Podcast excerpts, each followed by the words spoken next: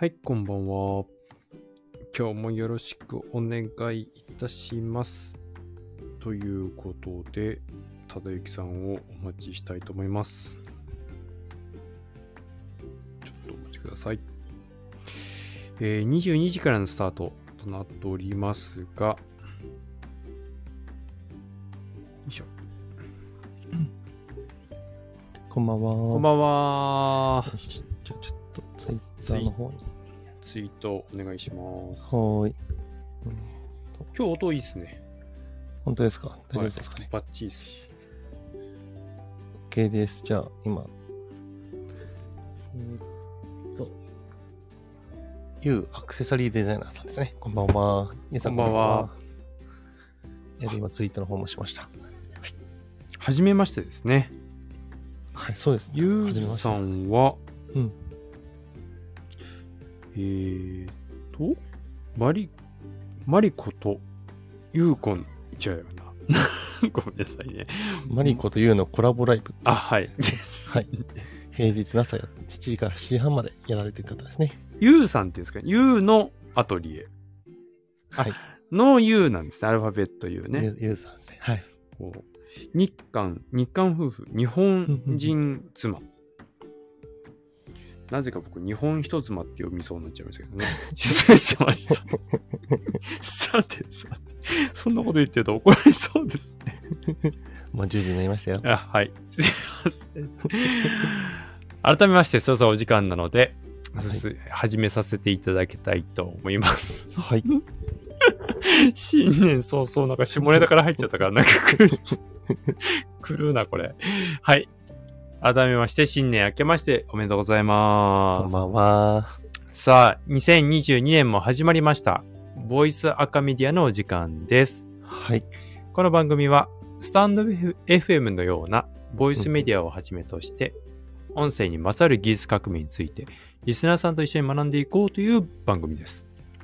今日も一緒に学んでいきましょ行きましょう。ボイステックには興味あるけど、具体的によくわかんないなという素朴な疑問などがありましたら何でも結構です。ぜひ、ライブで聞いていただいている方は、コメントで参加してください。う。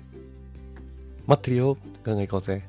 また、アーカイブで聞いていただいている方は、レターを送っていただければ次回以降の回で必ず回答させていただきますので、こちらも合わせてよろしくお願いいたします。はい。ということでですね、あの、いレター来てました。やっぱ、やっぱ来てたんです やっね。ぱ来てましたね。ほんとすいません。あの、ご紹介遅くなりましたが。その回答はなんとですね、今日のテーマに反映されております。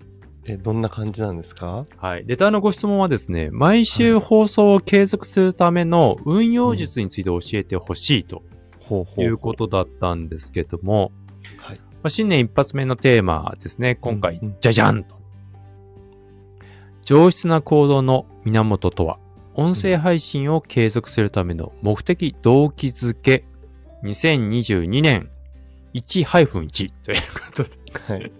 1の1ってことで。1の1ですね、これは。はい。1の1というテーマでお送りしたいと思いますけれども、いい感じですね。これ期待できますね、今日は。はい。今夜もですね、22時30分まで30分間とギュッと凝縮してお伝えしていきたいと思いますが、今年は少し、あの、もう去年ですね、このボイスアカメディア、えーようやくスムーズにボイスアカメディアと言えるようになりましたけども、えー昨年の11月から、まあ僕と田崎さんはもうちょっと前からですかね、もうかれこれ2年近くやってますけども、はい。えー毎週毎週ラジオをやっておりまして、去年の11月からちょっと思考を変えて、この音声配信、うん。音声にまつわる技術革命について中心に、ちょっとテーマを変えてやってきたところではあるんですけども、はい。さらに今年はですね、少し番組編成工夫しまして、うんうん1月から3月末までの3ヶ月間をワンクールとして、ボイステックの知識、技術を一通り身につくように企画を練っております。はい。ということでタイトルにもですね、2022年1の1ということで、これがはい1の2、1の3、1のうんうん10まで、えー第一四半期は、まあ、今企画しているとそうですね。うんいう感じですね。はい。で、まあ、これが、えっと、第2四半期になるとまた2の1から始まってっていう形になっていって、はい多分、あの、おそらく、えっと、テーマはね、あの、大きく変わらなければ、今日は、えっと、全体像とか話をして、また第2クールのところでさらに深掘りしてみたいな形になっていったりだとか、はい。大きなテーマをね、えっと、ちょっとずつ掘り下げながら、えっと、皆さん、リスナーさん、僕ら含めて、えっと、音声配信をしっかりとできるようになっていくための、まあ、ステップアップというような形の構成でやっていきたいなと思っております。そうですね。なので3ヶ月間ぐらい、まあ、まるっと聞いていただくと、うんまあ、うん音声配信は、まずは普通にできるようになるというところを目指して、まあ、番組今作ってますので、ぜひ、1から、えっと、これは、一応予定では12まであるのかな ?1 から12。そうですね。うんうん。企画会議とかも含めてですね。で、そうですね。ん12 12までありますので、ぜひ聞いていただけると嬉しいなと思っております。ということで、さあですね、今日のテーマ改めて、上質な行動の源源とは、音声配信を継続するための動目的動機づけということなんですけど、少し田崎さん、テーマの解説をお願いできますでしょうか？はい。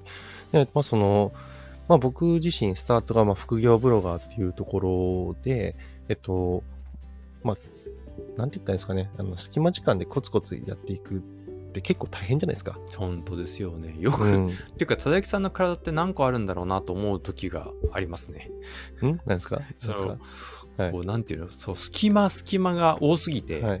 うんうんうんうん何人分やってんだろうなと思う時がありますね。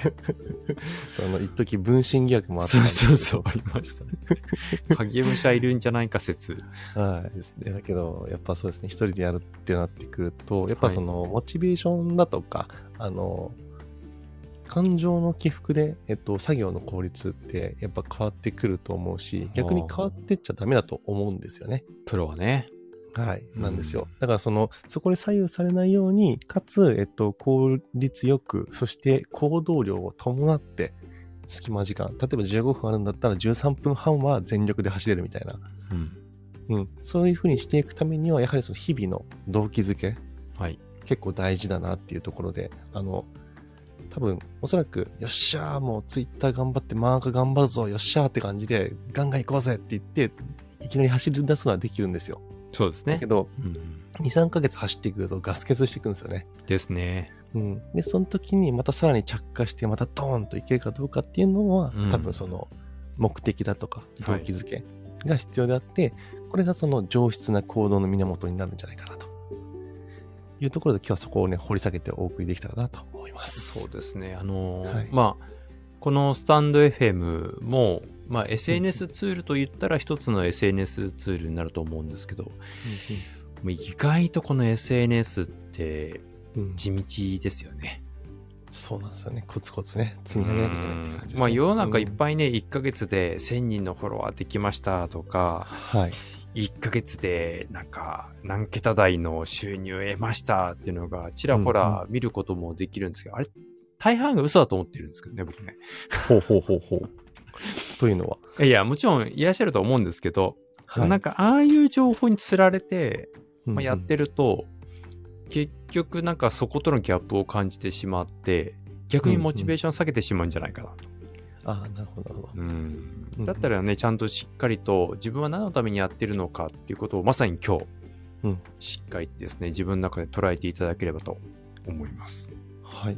で、おそらく多分そういう時を、そういうところにおいて一番大事なのが、そのコアな部分というか、はい。まあその、自分が何のためにこれをやっているのかっていううん。ところの、やっぱ掘り下げになってくると思うんですよ。はい。まあ、ここまでずっと話してきましたけど、同じような感じで。うんうんまあ、その、あくまでも、その、ツイッターだとかっていうのは、本来の目的、例えば、えっと、じゃあ僕だったら、ブロガーとしてやっていくために、ブログに流入するためのツールであるし、うんうん。えっと、ブログに流入した後で、えっと、まあ、自分のね、商品だとかうんっていうのを購入してもらうための、えっと、まあ、権威性というか、はい。人としての付き合い作りっていうところの部分でもあるし、はい。でさらに言うと、えっと、僕が行動していない時でも、誰かに営業をかけてくれる営業マンでもあるし、うん。みたいな形で活用するもの、あくまでもツールはいなんだけども、だけどそれを、えっと、勢いだけでやっていくと、例えばじゃあ5000人フォロワーさん欲しいとか、1万人欲しいだとかっていう。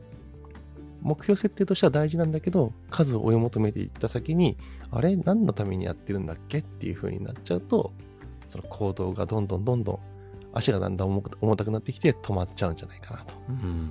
うん。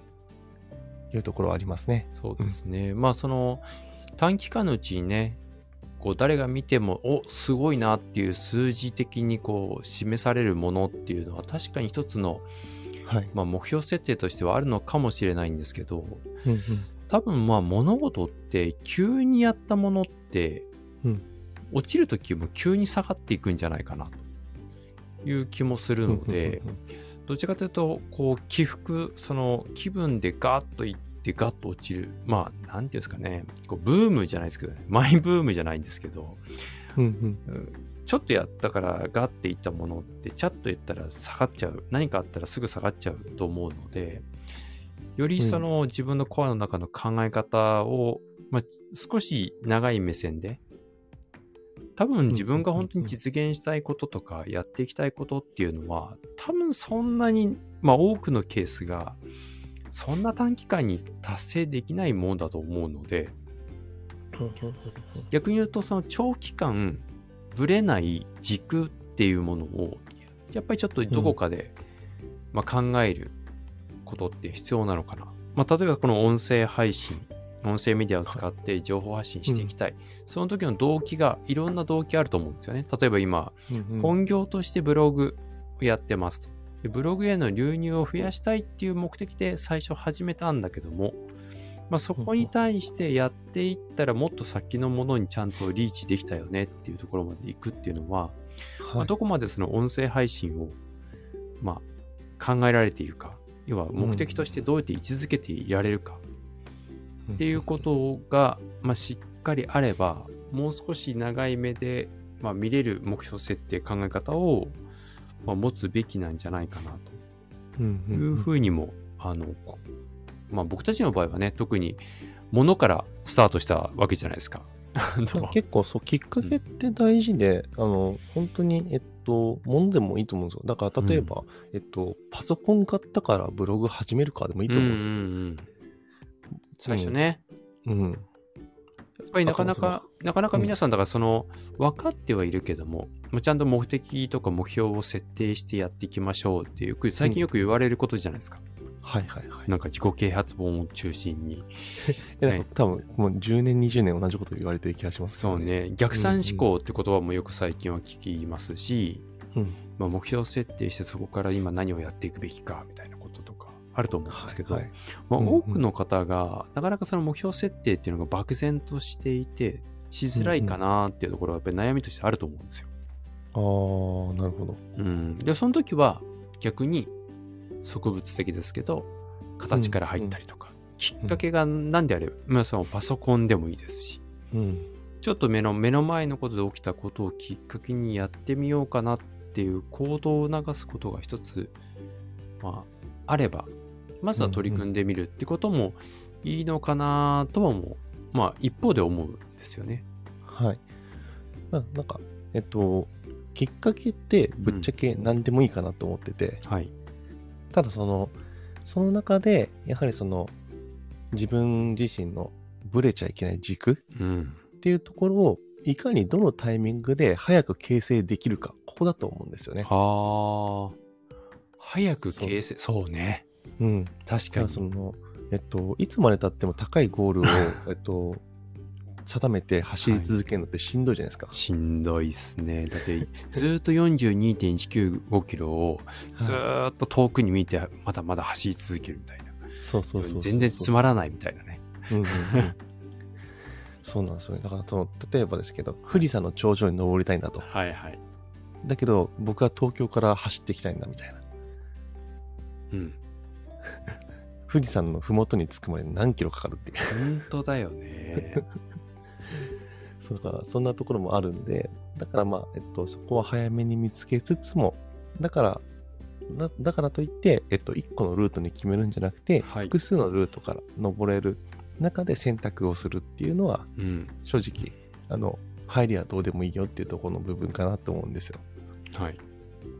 なんか僕らも、えっと、今こうやってボイスアカメディアっていう形で1個のメディア運営をするっていうふうに決めて、去年の11月からやってますけど、はい。やっぱりそれはそれで、えっと、ここまで来るまでの間に、いろいろ、愛弘さんとそ相談をしながら、時間をどうするだとか、うん あの、決めつつ、えっと、いろいろと模索した結果、たまたまこの枠の時間にね、当てはまって、できるようになったっていうところがあるんですけど、はい。ここ来るまでもやっぱ1年弱ぐらいはかかってるんで、そうですね。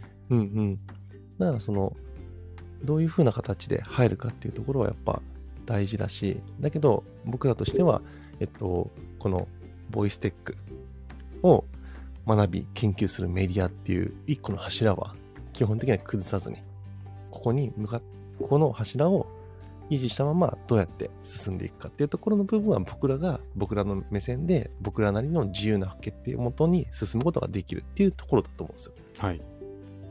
ここの部分がちゃんと明確に展開できないと、えっと、ただ、毎週水曜日来たから適当にやるみたいな。えっと、毎週水曜日を迎えるためだけに、えっと、情報を集めるとかっていう形になってきちゃうんで、やることがゴールになっちゃうと意味がないかなっていう。そうですね。うんうん。だからきっかけはよくて、その、まず行動を動かした時に見えることもあるので、うん。その先は、まあ、やっただけで終わらないような、もうちょっとこうぶれないものが欲しいってところですよね。そうですね。うん。うんうん。やっぱね、ゴールを明確にするっていうのもあると思うし、途中のプロセス、踏まなきゃいけないところも明確にするっていうのもあるし。うんうん。うん。ちっちゃいスモールステップのスモールゴールをいくつも用意しと用意していった結果、自分が最最終的に目指しているところに行き着くっていう道筋を組むのが一番いいと思うんですけどね。そうですね。やっぱりその、ね、さっきの東京駅にいて、富士山登るぞって言った時に、はい。あの、富士山のふもとに行くまでがもうすでに遠いみたいなね。うん。そこでこう終わっちゃうではなくて、はい。まあ、そうね。ただ、まあ、何でもいいんですけど、最初の、うん。究極ですよ。究う極、目的設定とか最初決まらないんだったら、その物を買った、やってみようっていう、うん。まあ、動機でもいいし、ただ、うん目の前に一個一個、こう、クリアできるっていうか、うん課題をセッティングしていって、少しずつこう、近づいていって、続けていくとうんいうこともやっぱ大事だってことですよね。うんうん。そうですね。まあ、そこの一個ずつ、どうプロセスを踏むかっていうところまでうんやっていくのがいいかなって感じですね。ですね。うん。まあ、特にでも今回この音声配信、まあ、皆さん、まあ、音声を使ってどうやってコミュニケーション取っていこうかとか、まあ、うんうん。いろいろこう、音声を使った技術をどういうふうにまあ日常の生活もしくは本業に生かしていこうかっていう話を、まあこのボイスアカメディアでは研究していきたいと思ってるんですけど、はいはい。うん。皆さんどういうせテーマ設定をしていきますかね？例えばその、すごいね、これから時代を変えてしまう可能性があるんじゃないかとも言われているこのボイステック。はい。まあちょっと正直最初からすごい大きなテーマって自分の中の目標、目的って設定しきれないかもしれないですよね。まあ、だからこそ今田崎さんおっしゃった通りもう少しスモールターゲットっていうか、うん。もう一つ見えるところで一回、まあ、ゴールを作ってみてまずそこまで行ってみようっていうことがすごく大事だとは思うんですけど、うん。その1個目の目的をどういうふうに設定したらいいですかね。ああ、行動目標？的なところ、ね。うん。目標で言うんだったら変な話、アカウントを作るでもいいと思うんですよ。もうね、そのレベルからまずやってみるってことですよね。そうそうそうそうそう。まあ、その配信する番組名を決めるとか、はい。配信する内容を明確化するとか、うんうん。台本を作るだとか、うん。あとはそのどういう行動をとってほしいかっていうのを書き出すかとか、はい。えっと、これだけでもいいっぱいありますよね。そのスモールステップのところの部部分が。うんまあ、大抵の場合が何か始めようとした時ってその準備段階でこう、倒れることもたくさんありますよね。そうですね。ううんん。あの、あと、準備せずに走った結果、あの、ああハードルが大きすぎることも感じる？うん変な方向に走っちゃうみたいな。あの、野球でね、あの、打ったのにいいきなり三塁側に走っちゃうみたいな。なるほどですね。それはもううまくいかないですよね絶対ね。そうそうそうそうそこら辺結構難しいところですね。うんやってみなきゃ分かんないこともあるし、でもある程度調べないとその先もね、それこそ野球で言うと一塁に向かうんじゃなくて三塁に向かっちゃって全然うまくいかないとか、はい。そこら辺はぜひ、あの、このボイスアカメディアを聞いていただくと、ちゃんと一塁から回ってこれます。そうですね。あの、最低限、あの、無知や罪の段階は出せると思うんで。そうですね。うんうんうん。でそういった意味では、まずはあれですかね、まあ僕たちがどういうふうに設定してきたかっていうと、まずは、えー目の前に一番スモールステップとしては、本業にどうやって、まあ、価値を埋めるような行動に結びつけられることができたかっていう、なんかこう、考え方でしたよね。そうですね。だから、例えば、まあ僕だったらブログのね、うアクセス数が上がるだとか、うん。あとはツイッターのフォロワー数が上がっていった結果、うんえっと、マネタイズにつながるだとかっていうところの部分が、やっぱ最初大きかったですよね。まあ、SNS の基本ともなるけども、やっぱりうん。ファンがいないことにはね、どんなにいい情報をお話ししていても、で、なんか自分に返ってきそうなブーメランな、あの、内容になって怖いですけど、はい。まあね、いつか必ずこれが伝わる日が来るかなと信じて 話し続けますけど、はい。やっぱりね、あの、まずはファンを増やすための Twitter のフォロワーを増やしていくっていうことが、まあ最初にあってもいいし、で、はい。やっているとそのうち、まあちょっとそれ以外のところで少し継続するところに価値を持つ人もいるし、うん毎日配信するっていうことに、ちょっとあのこだわってやってみるとか、うんうんそれ1年分貯めてコンテンツ化した方もいらっしゃるし、うんうんうん田崎さんも結局そうですよね。そうですね。やっぱ積み上げて、勝負うん僕はどっちかっていうと、一点突破、全面展開タイプなんで、うん。一個のことを全部ガーッとやっていく中で、えっと、その総集でマネタイズするみたいな、うんうんうん、プロセスを売ったりもしますし、まあ、結果を出したところの一部切り取って売ったりもしますし、うん。はい。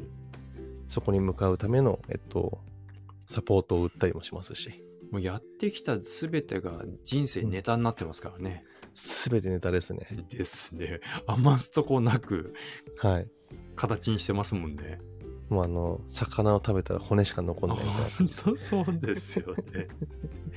また、これ、うまくいったケースもそうかもしれないし、うまくいかなかったことも一つの結果として、まあうんうんアウトプットしていくってことですよね。そうですね。だから結構ありますよね。なんか、えっと、最近その、僕の 友達がやった面白かった話があるんですけど、はい。まあ、ちょっとあの、あんまり、あれだけど、おお色気系の話で、おうん、えっと、結構そういう、なんだろう、アマゾンギフトをくれれば、なんか動画を送りますよみたいな。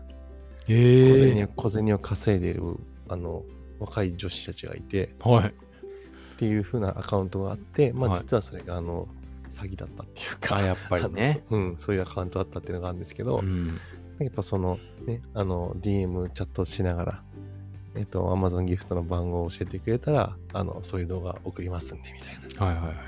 で、アカウントの交換をして、で、それでやったら、うん。あの、帰ってこなかったみたいな。怖いっすね。で、それ結局取られちゃったんですかね？あ、そうですね。取られちゃうんだ。やっぱり。そうそうそう。そういうのもあるんだね。でもね、うん本当 SNS の世界は僕も Twitter アカウントを作った瞬間に DM がいっぱい来てっていうのを 経験したこともあるんでね。うんうん。まあそこら辺はちょっと気をつけなきゃいけない部分ですけどね。そうそうそう。すべての人たちはみんないい人とは限らないんで。うん。うん。確かに。はい。まあ今日はちょっと継続っていうことも一つのテーマに置いていたので、ちょっと最後そこを触れて終わりたいかなと思うんですけど、まああくまでもその目的ですよね。自分がワクワクするなーって、僕このワクワク感って大事だなと思っていて、大事ですね。なんかねばならない。これやらないとっていう感じのこう義務感でやってると苦しくなるかな。どちらかというと、まあ、これ、れをやってると楽しいなと思えることをまず目的として設定されるのが一番かなというふうに思うんですけど、はい。佐々木さんはどうですかね？そうですね。全く同じ考えで、えっと、義務感でやってると、やっぱクオリティに出ちゃうんですよ、そこのコンテンツ。例えばその3ヶ月の間にその有料コンテンツを作らなければならない。ああ、なんか僕たちのことですね。それを10セット売らなければならない。あそこがないから、ちょっと気が楽なんですかうんね。でさらに言うと、そのフォローで、えっと、1人につき50万のコンサルティングの枠を売らなきゃいけない。なるほど。そうすると、年収が2000万くらいになるかな、みたいな感じの、えっと、感覚でやっていくと、ちょっときついかなっていうのがあって、うんうん。その、どうしても、えっと、しなければならない。こういう川残業だけでやっていくと、はい。やはりその、もう、なんだろう。世の中って面白くて、自分の思った通りにならないじゃないですか、基本。でまあ、基本なんないでしょうね。うん。だから、えっと、それ以上のことを考えておかないと、はい。例えば2000万、年収2000万稼ぐとしたら、2000万のロードマップを1本だけしか引いてなかったら終わるんですよ。そうね。その道が閉ざされた瞬間にね。そうそうそう。うんそれが4000万稼ぐロードマップを引く中での2000万だったらいいと思うんですよね。うんうんっていう感じの、その、えっと、下方修正、情報修正ができるロードマップをどんだけ引けるかどうかっていうところが結構大事な気がします。うん。おお、なんかちょっと幅広くなりましたね。だから、うん、あの、やらなければならないっていうところの部分で言うと、おそらく1本しか引けないと思うんで、ワクワクすると何本でも引けると思うんですよ。そういうことですよね。うんこんな道もあるかもしれないとかね。そうそうそうそうそう。こっちから行ってもいいんじゃないかみたいなね。うんうん。だからこうねばならないっていうのは、こうやらねばならないっていうか、なんかこう、動き方がすごく固定的になってしまって柔軟性がなくなるので、ん。だったらこう、ワクワク楽しくやっていけるところをまず大事にしてやっていただくと、もしかしたら自分なりの、まあ、ロードマップが引けるようになるかもしれないでもしどうしても自分では弾けないなっていう時は僕はやっぱ最後的にちょっとテクニック的な話になりますけど、こうやって佐々木さんと2人で今やってますけど、ちょっと仲間とね、一緒に助け合ってやってみるっていうのも一つの手かなとは思いますね。いや、絶対それいいですよ。あの、うん。僕も結構そのブログの書き方だとか、はい。と、相談を受けて教える立場になったりとかもするんですけど、うん教えてる時が一番勉強になったりとかそうねあと自分が、あそういうことよくないみたいなその話していく中で。うん。うん。だからそのなんか、相談テキストでベースで相談乗られただけだとちょっと、うーんって考えてたことが話していく中で、え、ここれめっちゃなんかいける気がするみたいなうん話になったりとかもするんで、確かに。だからやっぱ、えっと、そういうところはその利害関係なく話し合える人たちの方がいれば絶対ありですね。そうですね。やっぱりなかなかね、一人でやってると、特に最初のスタートは、アイディアもすぐ枯渇しますからね。うんほんとすぐ枯渇する。だからこう、ね、2人とか、まあ、3人とかでやってると、まあ、いろんなね、意見が関わってくると、1×3 がだんだんこう 3×3 になって、はい。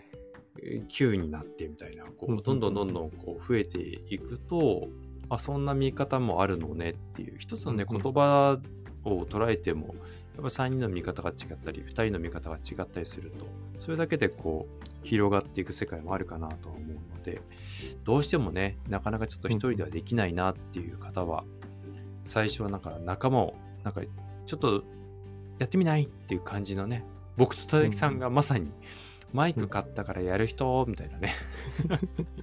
そんなんで集まってますからね、最初ね。うんうん。そうね、いわゆる指数関数的な部分のうん。あの形にもなっていくと思うんで、はい。うん、そこを目指してやっていくと面白いかでなすね。まあそういったことをやってみると少し柔軟に目標設定もできるかもしれないというところで、一つ参考にしていただけたらと思います。ということで、えーあっという間に30分が経とうとしておりますが、はい。今日これからですね、えっ、と、この赤メディア、ボイス赤メディアは2部構成となっておりまして、一部の方が、まあどちらかというと真面目に 皆さんにできるだけ有益なね、情報を提供していきたいなと思ってやってるんですけど、うん第2部の方はですね、22時30分からまた30分間、えーこの企画をどういうふうに立てたのかっていう裏話みたいみたいな、あとはまた来週どんな話しようかっていう企画会議をですね、うんえーやってるんですけど、今日はちょっと初の試みですかね。うんうんえースタンド FM の方で僕の方でまた、えっ、と、一度この、えー本編の方は切らせていただいて、立ち上げ直して、後書きという形で立ち上げるんですけども、はい。ただゆきさんの方では、うんえー、ただゆきさんのツイッターアカウントの方からスペースではい。立ち上げてみると。うんうんなので、スタンド FM とスペース同時配信はい。という形で、テストもせず、あの、本番一発で勝負するっていうね、なかなかな感じですけよくやりますよね、こういうことど。ね。ね。もうこれもね、皆さんに提供する価値かなと思ってまあやってみましょうという感じ。はい。はい。そうです。じゃあですね、まずは、えっ、と、スタンド FM の方では、えうんー、あゆひろのアカウントの方から、えー、スタンド FM のあゆひろアカウントの方から立ち上げ直します。はい。で、えー、ツイッターの方は、スペースの方は、ただきさんアカウントの方から、立ち上げますので、もしお時間が合う方は、そちらの方も聞いていただければと思います。そうですね。なんで、まあ、スタンド FM に残られる方は、スタンド FM そのまま残っていただければ、まあ、そのままね、また進むことができるので、うんうん。うん、いいと思いますけど。これ逆にこのままつ、あ、でも、切った方がいいね。ちゃんとね。そうですね、一回切った方が。はい。はい。じゃあですね、今日もあっという間でしたけども、そろそろお時間となりましたので、ここら辺で締めさせていただきたいと思います。はい2022年一発目の、うんえー放送でしたが、いかがだったでしょうか？また来週、水曜日ですね。毎週水曜日22時にお会いしたいと思います。ありがとうございました。ありがとうございました。